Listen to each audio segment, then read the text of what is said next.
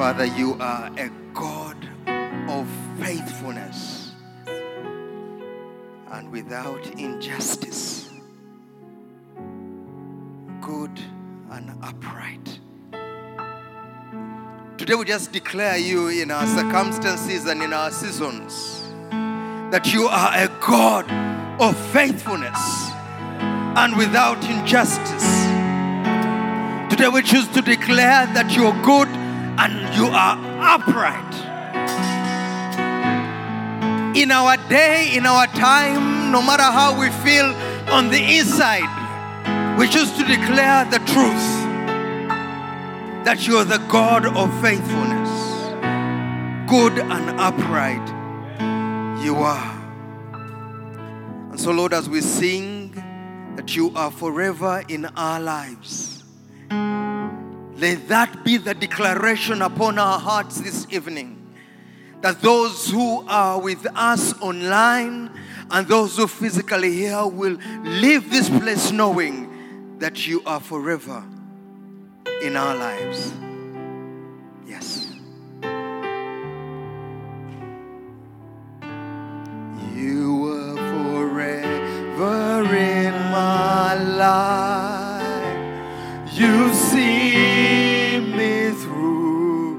Through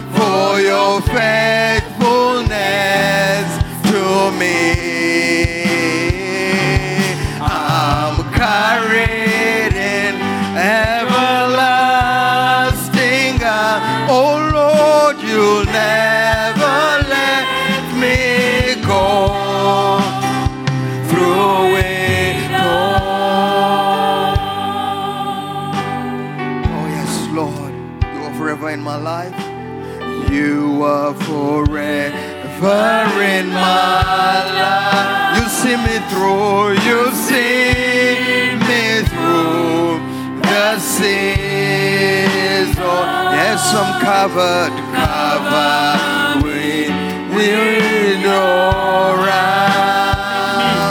I need me in your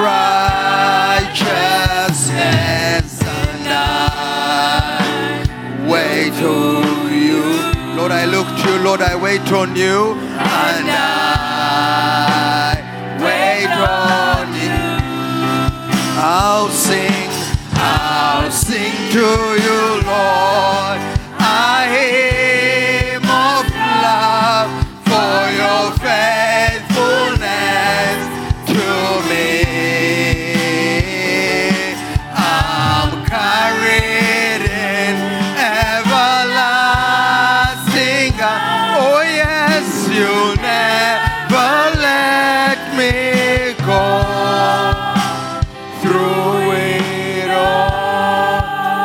that hallelujah.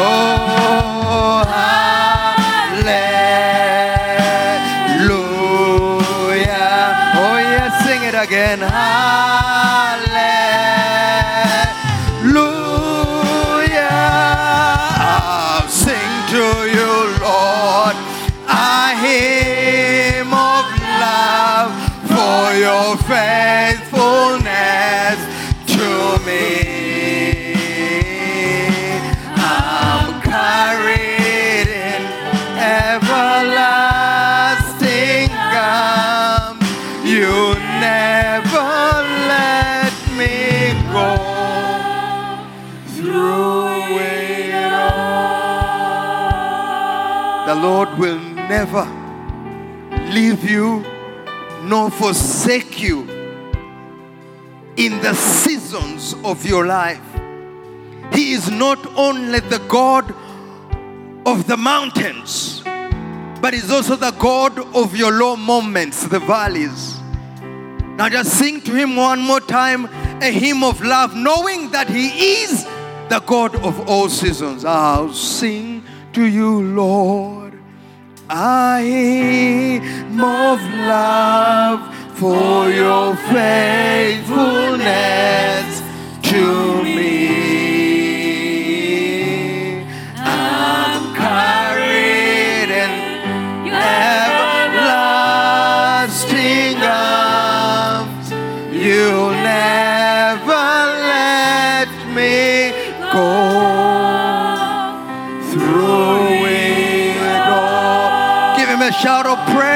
Give him a shout of praise.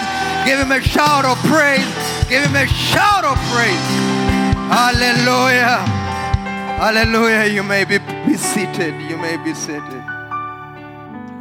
Hallelujah.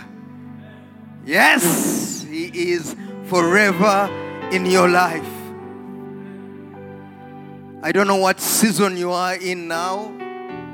Some of us here are running looking for school fees. Some of us, our marriages are in trouble. Some of us have candidates and P7 results have just come out and you've not yet known how your child has performed. Some of us, you have not had a job in a long while. Some of us, you are barren physically as a woman, you've never given birth. He is the God of all seasons. If you hear nothing else today, live here knowing that He is forever in your life. And when He said He would never leave you nor forsake you, it doesn't matter whether you're on the mountain top or you're in the belly of the fish like Jonah. Our God will never leave you nor forsake you. Father, we give you thanks and praise that just this moment, burdens have been lifted. There's been a shift in seasons. Circumstances have changed because you are here. when Jonah called out to you from the belly of the fish, the belly vomited him. Doesn't matter how low we are, David says, doesn't matter where I hide, whether it is in the, in the grave, you are there. Whether it is in the mountains, you are there. And Lord, may that truth carry us through this day that you are forever in our lives. And Lord, as we study your daughter Hannah, may our, our faith be lifted. For faith cometh by hearing, and by hearing the word of God. May the entrance of your word bring light. Oh Lord, open our eyes and our ears that we may see and hear the wonderful truths in your word. And may this word be a lamp unto our feet and a light unto our paths, to the praise and glory of your name. May your word be sharper than any double edged sword. May it divide our bones and our marrows, our spirits and our souls. May it, O oh Lord, judge the attitudes of our hearts. We pray that, Lord, all scripture that is God breathed will today teach, rebuke, correct, and train us in all righteousness, that we may be thoroughly equipped for every good work. We welcome you, Holy Spirit. Guide us in all truth. In Jesus' name. Amen.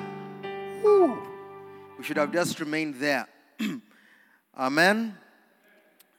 Changing seasons through prayer and fasting. Our text today is from 1 Samuel chapter 1 verse 1 to 20. Changing seasons through prayer and fasting. I know we're going through a season of fasting. Each one of us is fasting for very many things. And now I pray that today, when you leave here, you'll be more enlightened and more equipped and have more faith uh, to, to continue in the closet as you pray and seek God uh, concerning very many things. We know the story of the uh, birth of Samuel, and we know that there was a man called uh, Elkanah who had two wives. One was Hannah, the other was Peninnah, and Peninnah had uh, children, but Hannah had none. Hallelujah. Now, when you pick it from verse 3, the Bible says, Year after year, this man went up from his town to worship and sacrifice to the Lord Almighty at Shiloh, where Hophni and Phinehas, the sons of Eli, were priests of the Lord. Whenever the day came for Elkanah to sacrifice, he would give portions of the meat to his wife, uh, to, to his wife Peninnah and all her sons and daughters, but to Hannah he gave a double portion because he loved her, and the Lord had closed her womb. So the double portion was for two reasons. One, he loved her. The second portion was because her womb had been closed. But Peninnah received for herself, and all our children received. So technically, Peninnah received more. Are we together? Now, verse 6 because the Lord had closed Hannah's womb, her rival, turn to your neighbor and say, rival, kept provoking her in order to irritate her. And sometimes I feel our seasons are there really to provoke, to irritate us. Do, do I have a witness? You don't have a real Peninnah, a co-wife, or someone who, oh, some of you do have people who behave like Peninnahs in your life. Do yes? Uh, they remind you how uh, you only give birth to girls and you don't give birth to boys. Uh, they remind you about your circumstances, how you married a lousy husband, or you could have married a better wife. You know, you know those Peninnahs. But then you also have Peninnahs in your life that are actual circumstances that uh, the devil uses to whisper these things in your life and continually remind you of your situation, year in, year out, year in, year out. And because verse 7 says, this went on year after year. Meanwhile, Peninnah is giving birth, but you, you understand? So had, she had reason to remind her year after year. Turn to your neighbor and say, year after year. Right? Some of you have been praying about your child who is like a Peninnah in your life. Whenever you see them, they remind you of all the things you did wrong. Hallelujah. Year after year. Whenever Peninnah went to the Lord, up to the Lord, the house of the Lord. Now you see, Peninnah Whereas Elkanah went to worship, Peninnah herself went to the house of the Lord. Are we together? She went, and every time she went, her rival provoked her till she wept and would not eat. Some of you don't sleep well at night because you're crying over situations. That the Peninnah is provoking you until you weep. You've lost appetite. People think you have kwashiorkor or HIV when it's actually that, that Peninnah provoking you. Not only to irritate you, but she provokes you until you cry and can't eat. Eh? Husband Elkanah would say to her, Hannah, why are you weeping? Why, why, don't, why don't you eat? Why you downhearted? Don't I mean more to you than ten sons? Eh, you don't. Mm-hmm. You don't. So once when they had finished eating and drinking in Shiloh, Hannah stood up. Now Eli the priest was sitting on his chair at the doorstep of the doorpost of the Lord's house. In a deep anguish, Anna prayed to the Lord, weeping bitterly. Turn to your neighbor and say, weeping bitterly. And she made a vow saying, Lord Almighty, if you will only, if you will only, have you ever prayed that prayer? Particularly when we're in trouble, that's when we usually pray that prayer. Never, never, when you know that you're going to be expelled from school, that's when, Lord, if only you, de- you deliver me from this. But I guess each one of us has prayed that if only prayer. Hmm? If only you will look on your servant's misery and remember me and forget your, and uh, not, and not forget your servant, but give her a son. Then I'll give him to the Lord for all the days of his life, and no razor will ever be used on his head. So as she kept on praying to the Lord, Eli observed her mouth. Now, you know there are people who come to observe you. How you pray, how you worship. That's all they do. They come to observe. They're there in church, even on Sunday when our, our people are leading praise and worship. They're like, hey, that guy has a kajanda. Why is he leading worship like that? There are those who are there. There was Eli here watching the mouth. Hmm? But did Anna, Anna, Anna wasn't bothered one bit. Hallelujah. Anna was praying in her heart and her lips were moving but her voice was not being heard. And then they presume that you are drunk. You remember the story of Peter when they were pray, speaking in tongues? People said at 9 a.m. they were drunk. So the drunk uh, philosophy has always been there. People think you are mad to believe in God when your circumstances don't change. Do we have them? I wish I wish I could speak some of my local dialect. You're mad. Okashara, you're mad. How, how can you still be believing in God at this point, yet your circumstances are not changing? You're drunk. no, I'm not drunk. she said, how, how? He said, How long? How long? How long are you going to stay drunk? People question your sanity. Put away your wine. Come on, I take you to a witch doctor, etc. Not so, my Lord. Anna replied, I am a woman who is deeply troubled. I've not been drinking wine or beer. I was pouring out my soul to the Lord. Do not take your servant for a wicked woman. I have been praying here out of my great anguish and grief. Your great anguish and grief do not take you away from God, it should draw you to God. So when you choose to pray because of your anguish and your grief, don't withhold it, friends. Let it out. Those who want to understand you will, those who don't want to understand you, it is okay. In any event, you are not praying to them. You know, honorable here, when they were going to see the president in those days, they would have to, you know, you know. God is not asking you to first put on a specific color or do no. You come just the way you are. In your anguish. And you see, the problem is that when we go to pray, sometimes we feel that we should uh, pray in a specific voice and uh, arrange ourselves specifically. No, God is seeing the heart. Eli answered, Go in peace, and may the God of Israel grant you what you have asked. She said, May your servant find favor in your, in your eyes. Then she went her way, ate something, and her face was no longer downcast. Was she pregnant yet? No. No, she wasn't. But when she left the presence of the Lord, there was an exchange that happened. How I pray that today some of you receive that exchange. Yeah, early the next morning, she's not yet pregnant. They arose and worshipped before the Lord. Anna was there worshiping God. And then they went back to their home at Ramah. Elkanah made love to his wife, Hannah, and the Lord remembered us. So, in the course of time, turn to your neighbor and say, In the course of time, in the course of time, Hannah became pregnant and gave birth to a son. She named him Samuel, saying, Because I asked the Lord for him. Because I didn't ask anyone, I asked who? Unlike Rachel, who turned to Jacob and said, Give me a son. Anna asked the Lord. Now, some important things about prayer and fasting. One, prayer is a command. Turn to your neighbor and say, Prayer is a command. Matthew 5, Matthew chapter 6, verse 5 to 6 says, And when you pray, it doesn't say if you pray. You don't have a choice.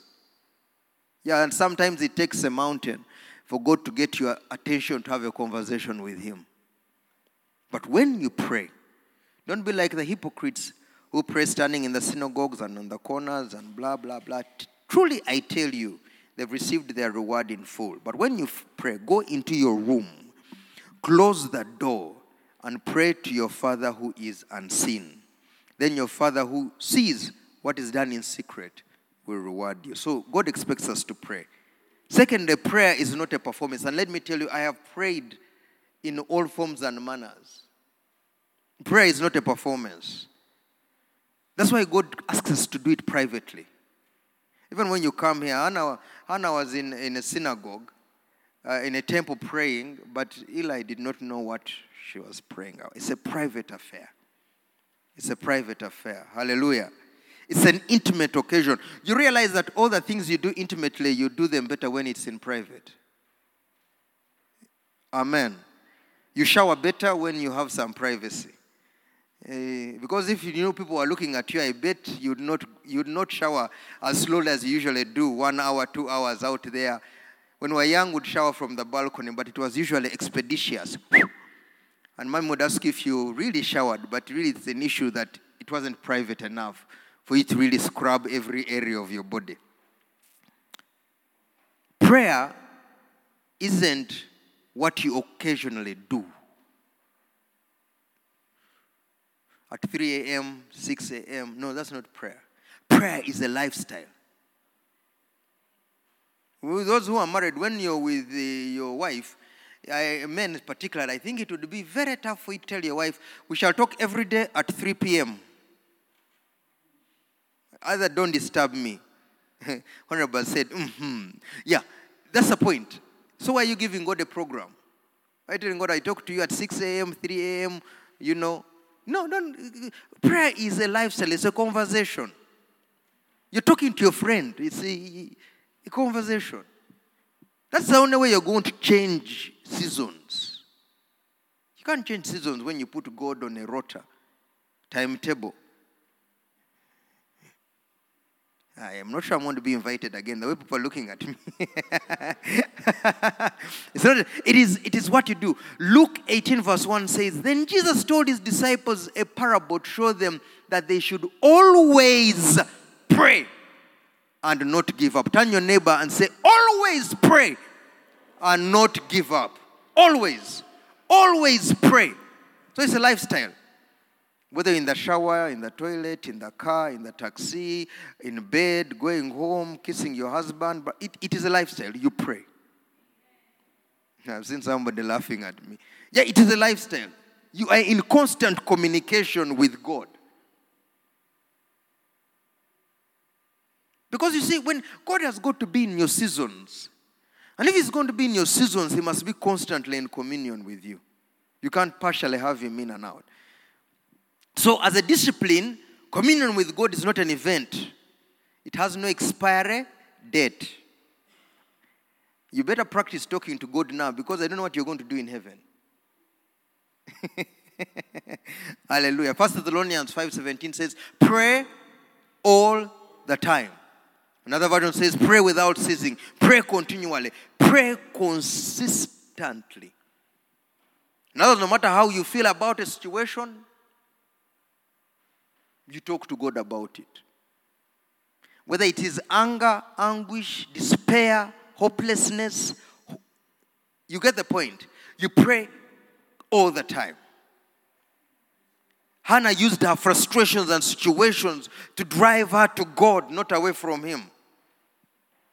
Some of us, when we go through tough times, we tell God, so just wait a moment. But, but, but He says, I'll never leave you nor for, why would he tell you I'll never leave you nor forsake you if he was going to leave you in your hard situations? Why would he tell you that? So no matter how you feel, pray. So if you're going to change your circumstances, pray. Fasting. Again in Matthew 6, 16 to 18, they says, when you fast, eh, do not look somber as hypocrites do. Yeah? You know, you meet there are people who fast and you can tell they are fasting. Eh? The way they walk, even the way they change, Even they, they bend their head a bit. no, no, no, no, no, no, no. God encourages us to look good, to put oil on our heads and wash our faces so that it's not obvious that we are fasting, but only to your Father who is unseen. Right? So when you fast, it is still a command. God expects us to fast. It is not a performance, like prayer is not a performance. And God of late, I don't know about you, but God of late is challenging me about this thing of fasting. Zechariah 7 3 to 6. The people of Bethel go to inquire of the Lord whether they should mourn and fast in the fifth month as they have been doing year after year. But this is the word of the Lord. The Lord says in verse 6, in verse 5, Ask all the people of the land and the priest. When you fasted and mourned in the fifth and seventh months for the past 70 years, was it really for me that you fasted? Was it for who? Who, who are you fasting for? Now, this is why I'm having a change of mind on what fasting is all about because it seems to me that the focus of fasting is not me, it is God. God is asking us, you've been fasting year after year, the 40 day fast at the beginning of the year. Is it me you have been fasting for? Now you want to change your circumstances, but it's all about you. And you know that you've tried to change those circumstances and failed. So why is your fasting about you? Selah. Why is the fasting about you when you have tried over and over and again to change your circumstances and failed? God is saying, Are you fasting for me? What is the purpose of your fasting? Is it for God or for your own selfish interests? Lord, strike my enemies. That's when you fast, you're really dealing with your enemies. Eh? Send fire and brimstone upon them. What about God? what about God? In verse 8 to 10 of the same uh, of Zechariah 7, and the word of the Lord came again to Zechariah. This is what the Lord Almighty says Administer true justice, show mercy and compassion to one another. Do not oppress the widow or the fatherless, the foreigner or the poor. Do not plot evil against each other. That is fasting. In God's eye, you need to administer justice. You need to show mercy and compassion to one another. You don't oppress the widow, the fatherless, or the foreigner, or the poor. You don't plot evil against one another. So, yes, fasting may be about abstaining from food, but it seems to me that fasting is more about what you are doing on a day to day basis. Because fasting is denying self of pleasures. So, so if it is fasting against your pleasures, those things you like doing, if eating is one of them, God is really interested about the condition of your heart. Hallelujah. And when you read uh, uh Isaiah 58, and I know that you've gone through it, God says, Day after day, you seek me out. And then we go to God and say, Why have we fasted? Have you not seen it? Why have we humbled ourselves? Have you not noticed? Do I have a witness? Sometimes we go to God and say, God, I've fasted over this situation. Yeah, really, are you listening? Haven't you been seeing me? But yet, at the end of the day, what do you do? You do as you please. You exploit all your workers. Your fasting ends in quarreling and strife in striking each other with wicked fists. You cannot fast as you do today and expect your voice to be heard on high. That is God. You can't. You can't be fasting and end up quarreling. You can't be fasting and you mistreat your workers. You can't be fasting and you do as you please. God asks us, is, is, is this the kind of fast that I have chosen? Only a day for people to harm. Only God is annoyed with us that we think fasting is a day. No, it is a daily thing. The, the, the forsaking of food is along the way, but it is a daily thing. You can't, if you're fasting and quarreling at the end of the day, then, then, then you know that is potea, you are under hunger strike, bye. What is the kind of fast God has chosen? To loose the chains of injustice. Who, who, who to, to, to, to untie the cords of the yoke, to set the oppressed free and break every yoke. It is not, is it not to share food with the hungry and provide the poor wanderer with shelter? When you see the naked, clothe them and not turn away from your own flesh. Some of us have turned away from our own flesh and blood. And then we spend 40 days praying and fasting. God is not listening to you. You, you are there fasting, but you hold somebody in your heart. You've not forgiven them, you've not released them, you still have anger issues. You are not untying the yoke that you put around this person. You're not, you're pressing them, you're not releasing them, you're not setting them free. And you expect God to hear you. No, He will not. It's a waste of time. It's a waste of time. And God is consistent. In Isaiah, he says it. In Zechariah 9, he says, true, true justice, administer true justice, show mercy and compassion to one another. So true fasting is really denying ourselves, as God says in Matthew 16 and 24 and Luke 9 and 23. If you want to be his disciple, you follow him, you deny yourself daily, you carry your cross. That is fasting. You deny yourself daily. If you have anger issues, you, you deny yourself the moments and the opportunities to be angry. If your problem is, uh, is the adultery, you deny yourself. You fast. That, that is true essence of fasting.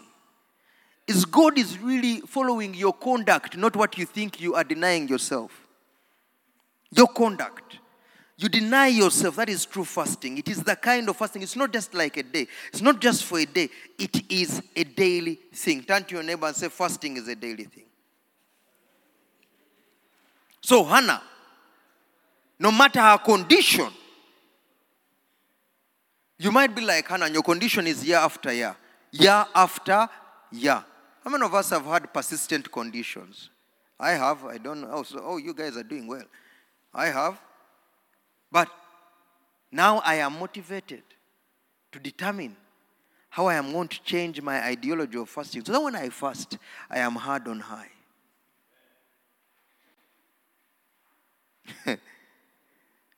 Peninnah was provoking this woman every single day, but nowhere in scripture did Anna respond. Some of you, when they attack you, are like, okay, Jesus first be here. Let me deal with this one. This one I can handle myself. I will call you after when things become bad. Hannah never opened her voice. It was year after year after year. She never opened her lips, not once. She would cry, she would not eat. But where did she go? Where did she go? Don't stop fasting and praying because your situation has been persistent. God asks us to persevere. To persevere.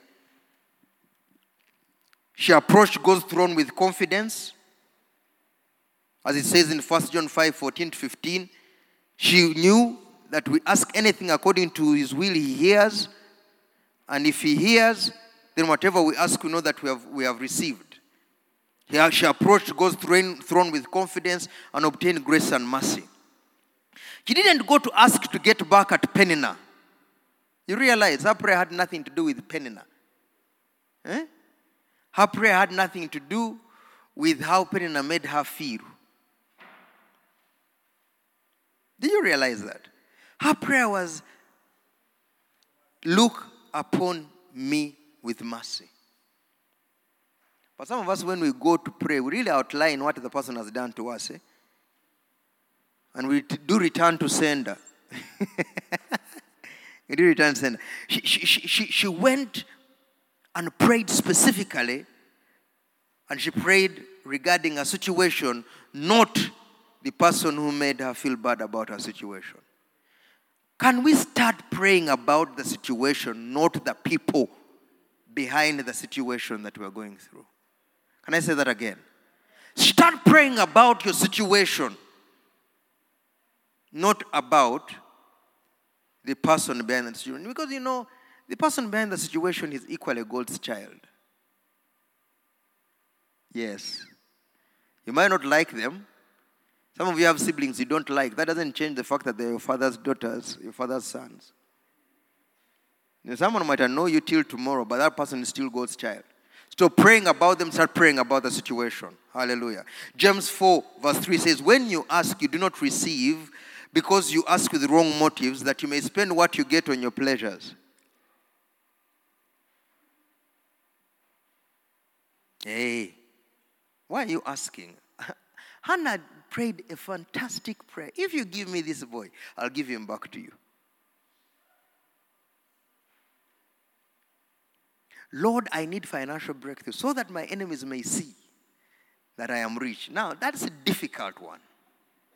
That, that's a difficult prayer, right? We need to learn something from Anna. Anna focused back to God. What you give me, I give it back to you. Amen. What you give me, Lord, I give it back to you. And no wonder she left God's presence with an exchange. Yes. Weeping may endure for the night, but joy cometh in the morning. She didn't wonder if God had had her. Her countenance changed.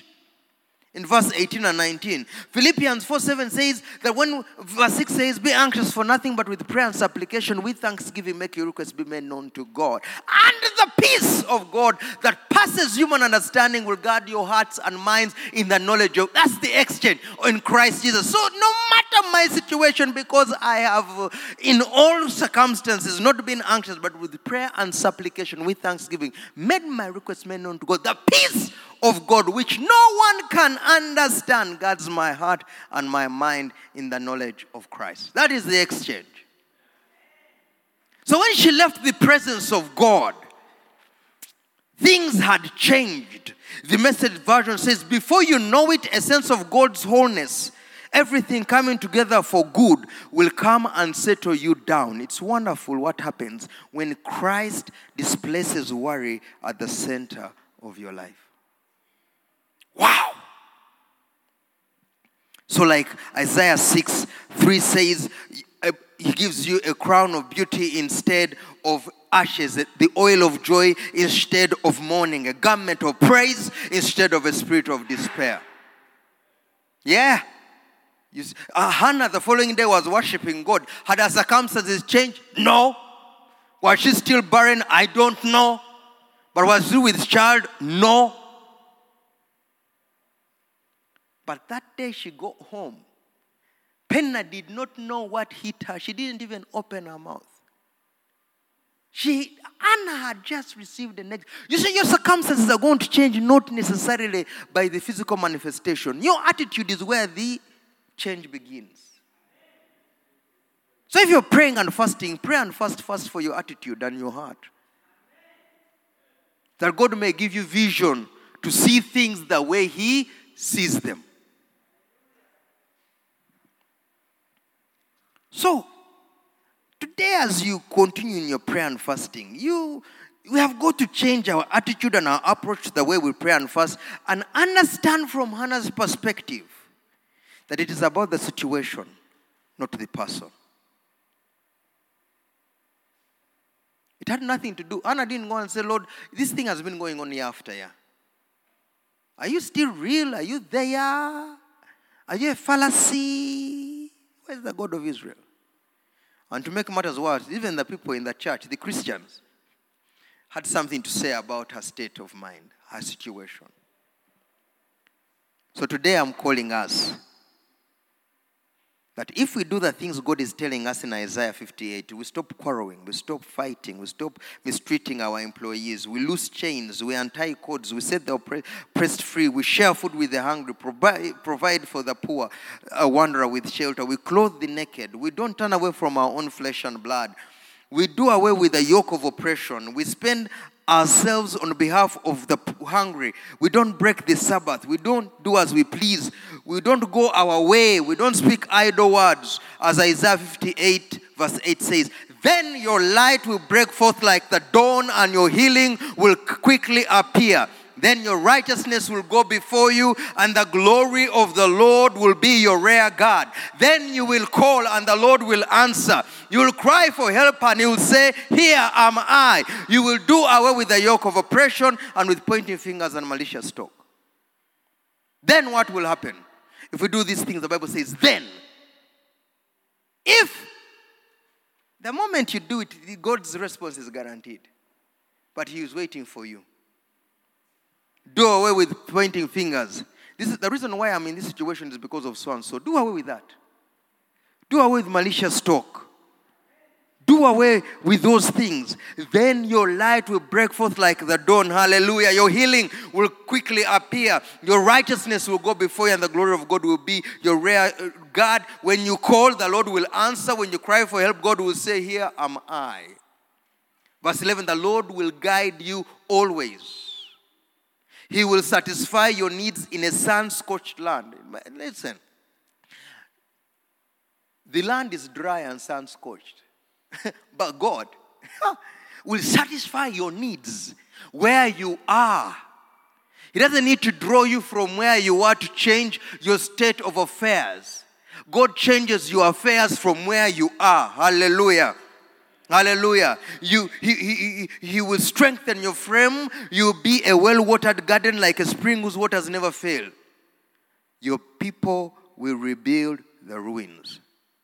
Verse 14, then you will find your joy in the Lord.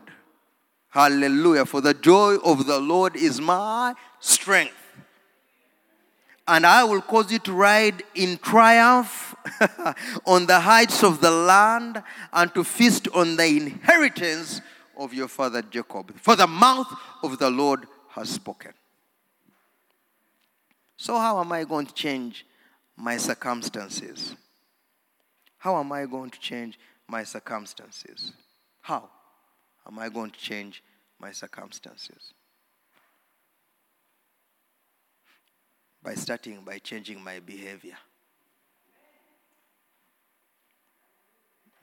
God expects you to fast every single day of your life, and the first thing He desires is behavior change.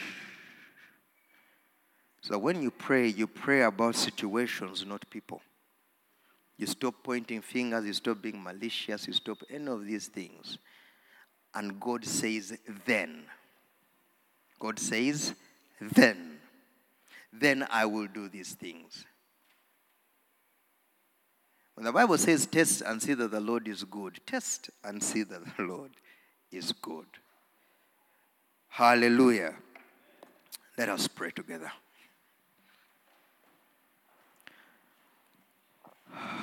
Father, in the name of Jesus, we give you glory, honor, and majesty because you're faithful. We thank you for the time we've spent in your presence and for teaching, rebuking, correcting, and training us. May our fasting be the fasting that you've chosen. One where we'll administer true justice, show mercy, and compassion, not plan evil against one another. One where we will not mistreat our workers, one where we will not end up in strife, in fighting. That first when you say, Then will I. Lord, even as we fast food, fast other things, we will remember that the most, the first that you so desire is behavior change. One where we deny ourselves, pick up our crosses every day, and follow you. I pray that, Lord, our fasting will change, that it will be focused on you and not us. Because when Hannah didn't eat and came to your presence, she didn't pray for her, she prayed for you and said, If you give me a son, I'll give him back to you. And there Samuel was born and no wonder you pursued him even at an early age to hear the amazing words Speak, Lord, your servant is listening. Father, change our circumstances as we change our behavior.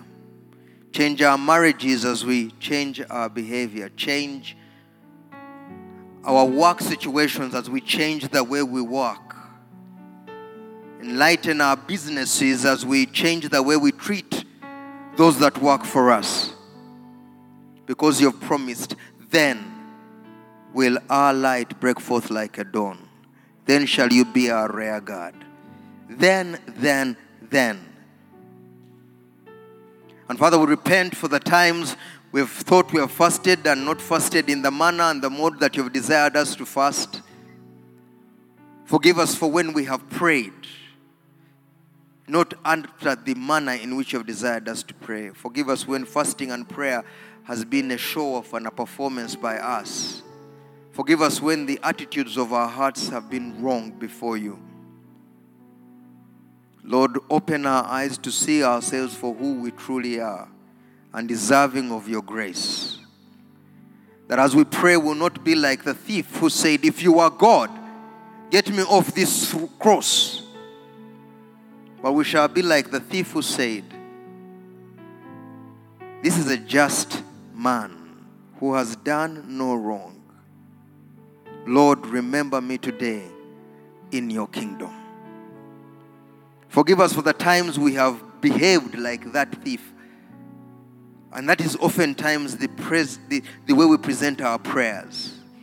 We simply come to you to tell you, get me out of this if you are God, rather than seeing who we truly are and asking you to remember us, like Hannah asked, if only you'd remember me and give me a son. That our prayers will be asking you to remember us. Our prayers will be focused on you, not us. And Lord, no matter how the situation has been evolving year after year, how I pray that someone has been encouraged to come again before you. And like the widow, to pray continually and not give up. Because when we come to your presence, your peace that surpasses human understanding guards our hearts and minds in the knowledge of Christ. May we never leave your presence without that peace. And since that peace is the peace you give, may we understand that prayer and fasting then is not an event but a lifestyle. How I pray that you reach out in mercy and touch each one of us afresh, showing us where we've been getting it wrong and giving us the humility to change. That it shall no longer be us that live, but Christ that lives within us.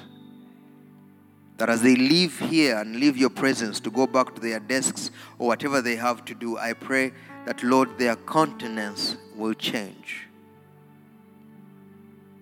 That you give them a crown of beauty instead of ashes, oil of joy instead of sadness, a spirit of praise instead of a spirit of despair.